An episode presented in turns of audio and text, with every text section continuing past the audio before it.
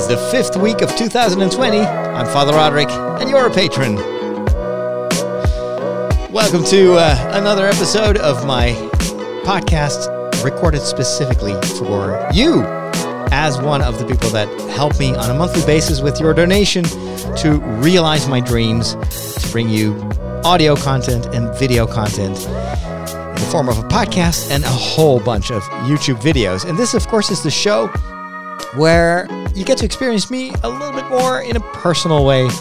This is uh, filled with stuff that normally I don't talk about in my regular show, but I want to involve you in my life and in my media production. That is why you get to hear some of the behind the scenes stuff here, which other people will not be able to uh, to ever know. So keep it a secret. Nah, just kidding. Hey, it was an interesting uh, test today. I um, uh, recorded the whole podcast uh, in front of a green screen and I, I streamed the show on Facebook instead of YouTube. This is also because of the recent changes that I made to my YouTube presence and these live streams it can work to your advantage, but in my case, with all these diverse this diversity in topics that I talk about in my podcast, usually these uh, recorded shows didn't get any traction on YouTube, and it uh, it uh, had a negative effect on uh, the ranking of, of the YouTube channel. So I moved it to Facebook. That's that's a, also a, a, a, very good place for live streaming, and you don't get the usual interaction. It seems to me that people that are watching on Facebook are maybe doing other stuff in the background, or I don't know. Uh, the involvement of the audience is not as big as as I'm used to on on YouTube, but it still works it's still okay. And it gives me also an audience. And I noticed that uh, it truly helps, even if only a few people are watching, it does put me in a different mindset. It, it, it feels like I'm really talking to people.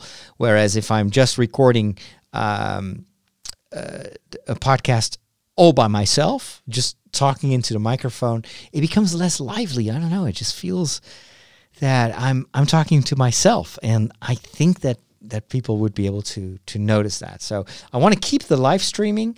Um, I'm not streaming this, by the way, which I used to do when I was on YouTube. I just continue and record the after show. It was called back then.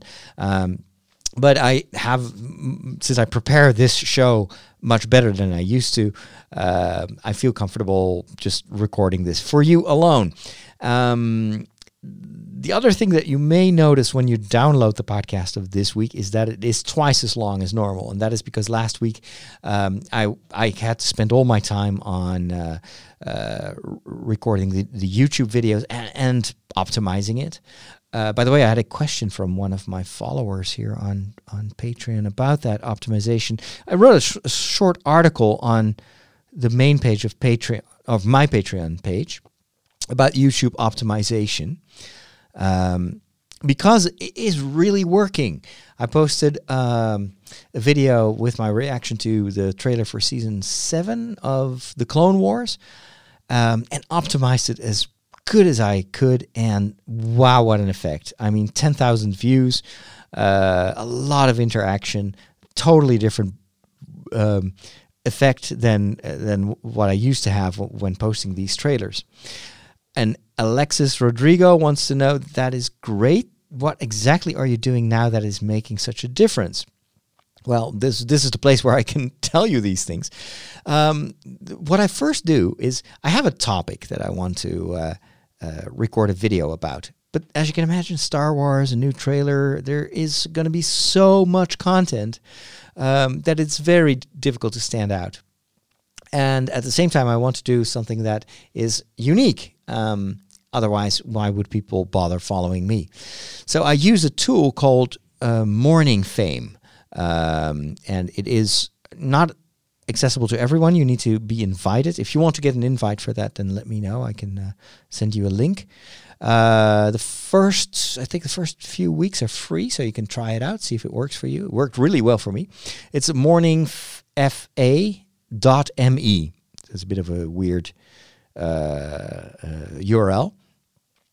Uh, uh, um, and so it, it, it has a, a keyword optimizer. you go first to step one is choose a topic, and then it will show you how much competition there is about that topic. But it also challenges you to come up with a unique title that that that, that uh, has has to have two things. It needs to be appealing, but it also needs to have some uh, needs to have search volume, which means it, it must be something that people are actually looking for. Otherwise, they won't be able to find you. Of course, my regular followers will maybe watch that video, but YouTube has changed so much over the years that even people that have subs- subscribed to my channel will not always get notified that there is a new video. So, uh, more and more, uh, as someone who's active on YouTube, needs to rely on search on searchability or findability. And that's where these keywords come in. And that's why you need to find uh, a topic a keyword uh, or, or a general topic. Can be several words that both a lot of people are looking for uh, and want to have be informed about but at the same time needs to have uh, little competition or competition that hasn't is not optimized as well. Well with this i've figured out in step one that my uh, the best search term for me would be Clone Wars season one. No, oh well, this yeah, this is what uh, this is not about uh, the the trailer. This is about the uh, review of episode of the first season, Clone Wars season one breakdown. That was the best search term according to uh, Morning Fame. And then I was like, well, what I recorded was actually not a breakdown. It was more of a commentary, and I stayed mostly spoiler free. So uh, then I had to add in the description of course that that keyword and then some extra stuff you know i'm going to tell you what i liked what i didn't care about uh, my favorite episode. Um, and what i what you do then is in step two and three and four you add keywords that that amplify the um, the relevance of your post. So youtube of course uh, is is um, automatically indexing all these posts. And so the, the your descriptions are much more important than what's actually in the video. So uh, you come up with keywords that people may also that, that are related to what you've recorded and that people may also look for. So to give you an example, thanks to this tool, I found a number of keywords, not that many because season one, of course, has been around for years. But still, the Clone Wars season one had 7% uh, uh, search volume. Clone Wars Season 1, Episode 1, another 7%. The Clone Wars Season 7, 5%. Clone Wars, 4%. Clone Wars in chronological order, 4%. Clone Wars Returns, 4%. Star Wars Clone Wars, 4%. All variations on, on, the, on the topic, but slightly different because people are not always typing in the same words when they're looking for content.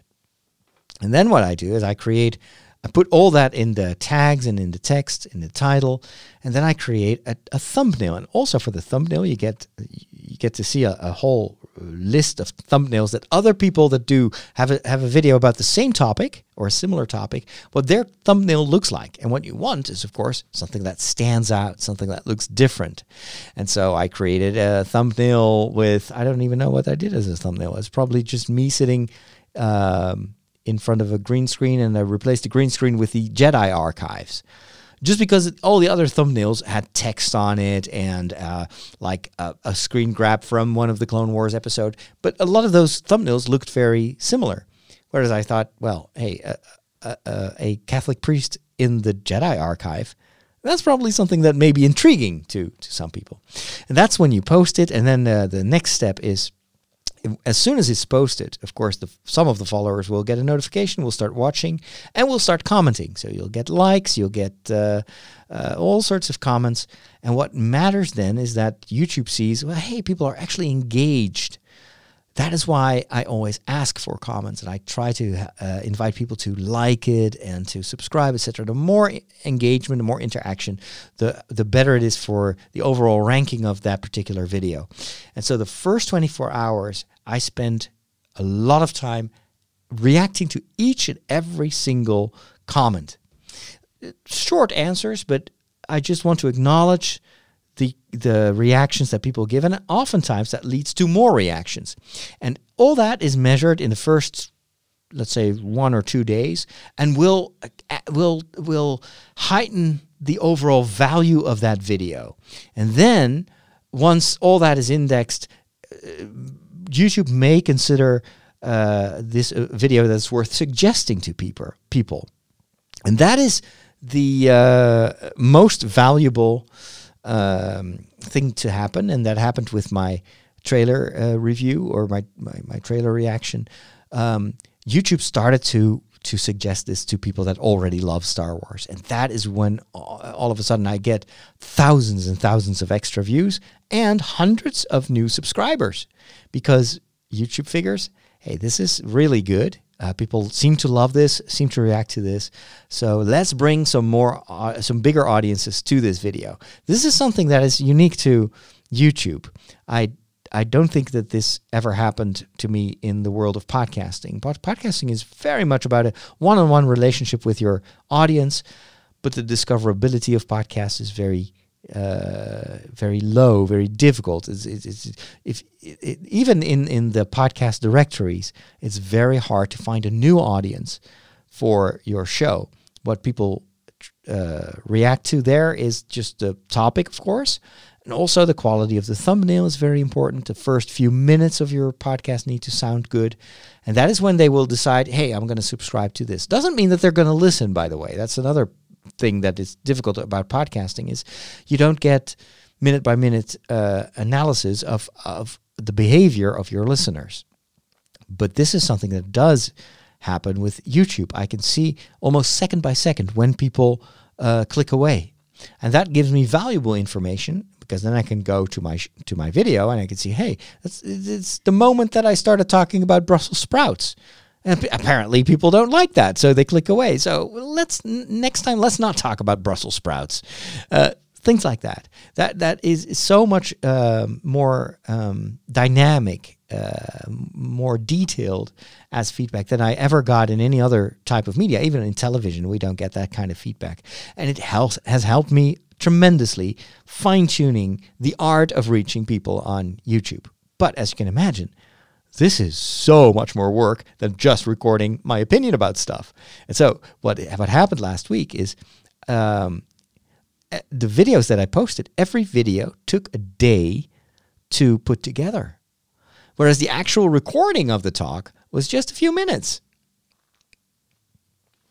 So um, the the uh, result was that I just couldn't find time to rip the audio from the videos and then t- t- turn that into a podcast. So uh, I, I, decided to um, to do it differently this week and record a long podcast, extra long. Um, and but to make sure that the topics that I wanted to post also as a YouTube video, that, that every uh, single one of those uh, segments had a different background. So I was still uh, recording the stream. Um, so I, I, I, prepared a number of uh, topical backgrounds for the for the video, um, and I made sure that the jingles played out completely before I start started talking, so that I could isolate that segment uh, for for YouTube it worked. It took still about an hour and 45 minutes to record the entire show, but the entire podcast episode is about one hour and 45 seconds long. So it's a very, very long audio podcast. Um, I think it's also partially due to the fact that I did not um, work with the teleprompter that I have. So I've got this small plastic teleprompter that is hooked up to my camera, and I use my old iPhone to project things on that screen. Um, and what I did last week was I, I prepared every video so well that I had a list of talking points. I didn't do that this time. And I think what happens then is I speak off the cuff, which is good for for this, the overall style. It makes it more, I don't know, feels like they're just watching a chat. But I have a tendency to talk too much and to to be way more wordy than is actually necessary or even then is good for the video. So we'll have to see how it works out. I still, what I can still do now is to optimize each and every video because it's already recorded. Um, but I'll have to do that after after the fact. Um, one advantage is I got the podcast recorded on Monday, so uh, I I want to keep that rhythm. It still took me half a day, So I it's still too much time uh, because I'm uh, I'm I'm supposed to record. Uh, I'm supposed to edit three television episodes in the next two weeks. So I actually don't have time to do all this, but priorities. The uh, the international audience comes first, and TV comes later. So uh, let's hope I can uh, I can make it all work. Um, so that was that was uh, uh, about my my um, media um, activities. Personally, in my personal life, there was a lot going on, and had to do with my parents. As you know, my father is in a care home. Um, he's he's doing well. He's he's adapting to his new home. Uh, but my mom got another health scare. She had angioplasty um, just before Christmas, or let's say, in, I think I think it was in November, and it turned out she had two cl- arteries that were completely clogged up. She could have had a heart attack, uh, and and the doctors uh, intervened right in time. The thing was, nothing improved. Afterwards, she was still very short of breath. Um, and and so they did a ton of follow up research. What is causing this? Maybe it is uh, her lungs. Maybe it's the heart itself is not functioning right because well they had declogged the arteries, right? Well, turns out they didn't do a good job because my mom was again so short of breath, and and, and the situation became so uh, scary that she asked for another uh, uh examination and it turns out there was a third artery that was almost completely blocked. And so she had another angioplasty last week, and they had to declog uh, um, three centimeters of artery. That's several inches. That's how bad it was. And then afterwards, she heard that, well, yeah, we noticed on the photos that we took uh, for the previous procedure that that third artery uh, showed some signs of clogging up, and, but uh, we measured it back then and it was still enough. Um, so we decided not to do the intervention because, well, every time you put a stent in, in one of those arteries, it is a risk. So they didn't want to take the risk. Well, it turns out that in in the span of uh, two months, that entire artery got almost completely blocked, which could have led to death. So again, my mom has escaped death uh, uh, just you know by an inch. The third artery is now declogged, and now we're we're waiting and see. We have to wait and see if if her situation, if her condition improves. But it just goes to show that you have to always be very um, well don't just take the word of the doctors. Always make sure that you listen to your body and and ask for follow up uh, uh, research if necessary. In this case, I think it saved my mom's life. So wow, it's just stuff you don't want to think about it too much. What could have happened, but I'm just glad that uh, that it was fixed, and now hopefully that is actually the this is going to lead to to a much better overall physical condition of my mom. If not, we'll have to look again. Um, personally, uh, I'm I'm also trying to get fit again. I'm finally uh, more or less healthy. The bronchitis is gone. I still work way too many hours, um, so that's not good. That's something I need to improve. And I have started to train for my next marathon, which is going to be the Rotterdam Marathon always a little bit scared that I won't have enough time. Um, normally, for a marathon, I have to train for 18 weeks, but I because of the bronchitis, I couldn't start that early. So I only have 12 weeks left. And that means that I basically have to start training on the level of a half marathon. So, but my body, of course, is not used to that. Uh, I'm, I'm I'm uh, I'm experienced, so it, it, can adapt faster. But still, yesterday I had to run 17 miles, and it was very very painful, and I couldn't run for the entire distance. Uh, and my my feet are are completely covered in blisters because my uh, feet are not used to running these long distances. So, um, well, pain, a lot of pain. I also know that I I have to uh, trust my body. I've done this before, so I, I will give it a couple more weeks, see if I can truly get to the level of, of training that I need to need to do to get ready for the marathon.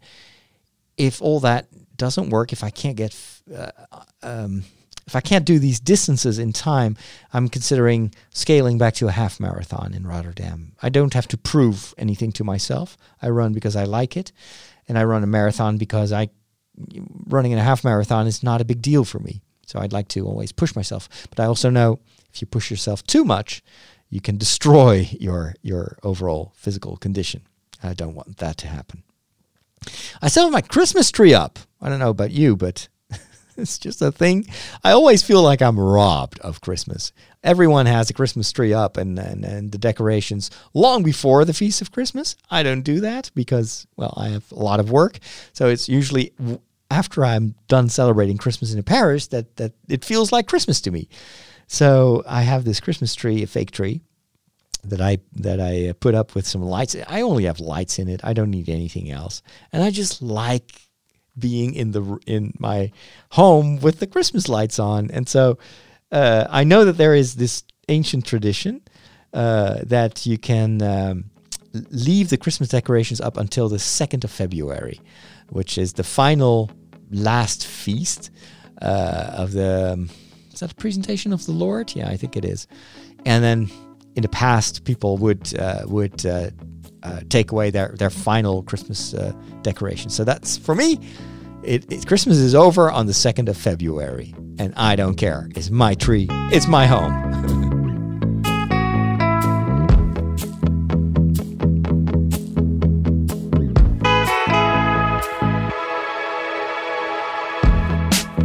Hey, and a final bit of information.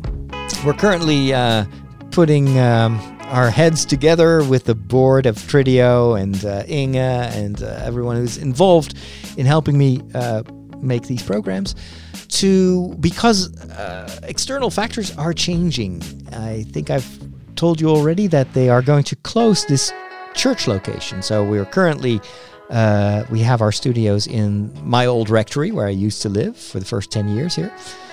But they are going to sell the church probably which also means that they are uh, going to get rid of the building next to the church where we currently have our headquarters.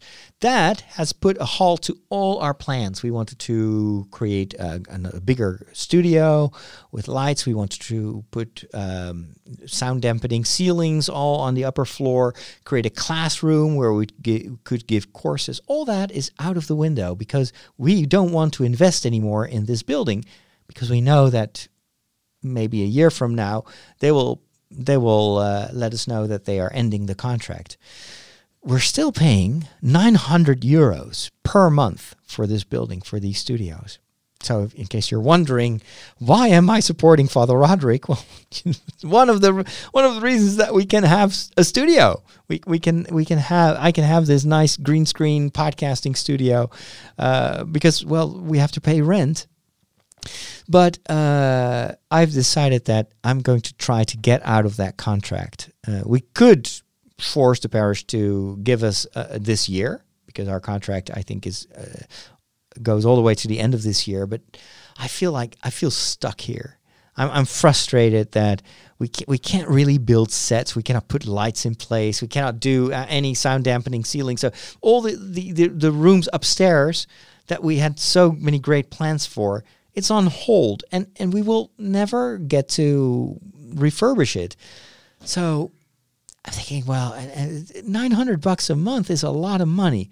So what I want to do, I have a meeting tonight with the board. I want to propose that we are going to uh, negotiate with the parish and see if we can get out of this contract. And what I, if they, if they agree, because I think that this is what they are doing to us. We had no voice in this. They haven't even notified us officially that they are going to end uh, our contract at the end of this year. Um, so I think we have a lot of arguments to say, well, hey, we want to end the contract early. And then what I want to do is I want to temporarily move our operations to where I live now, but not create an entire office, but I have a very big rectory. There's a lot of space. And right now, I'm constantly here, and that entire rectory is empty. It's such a waste of, of space.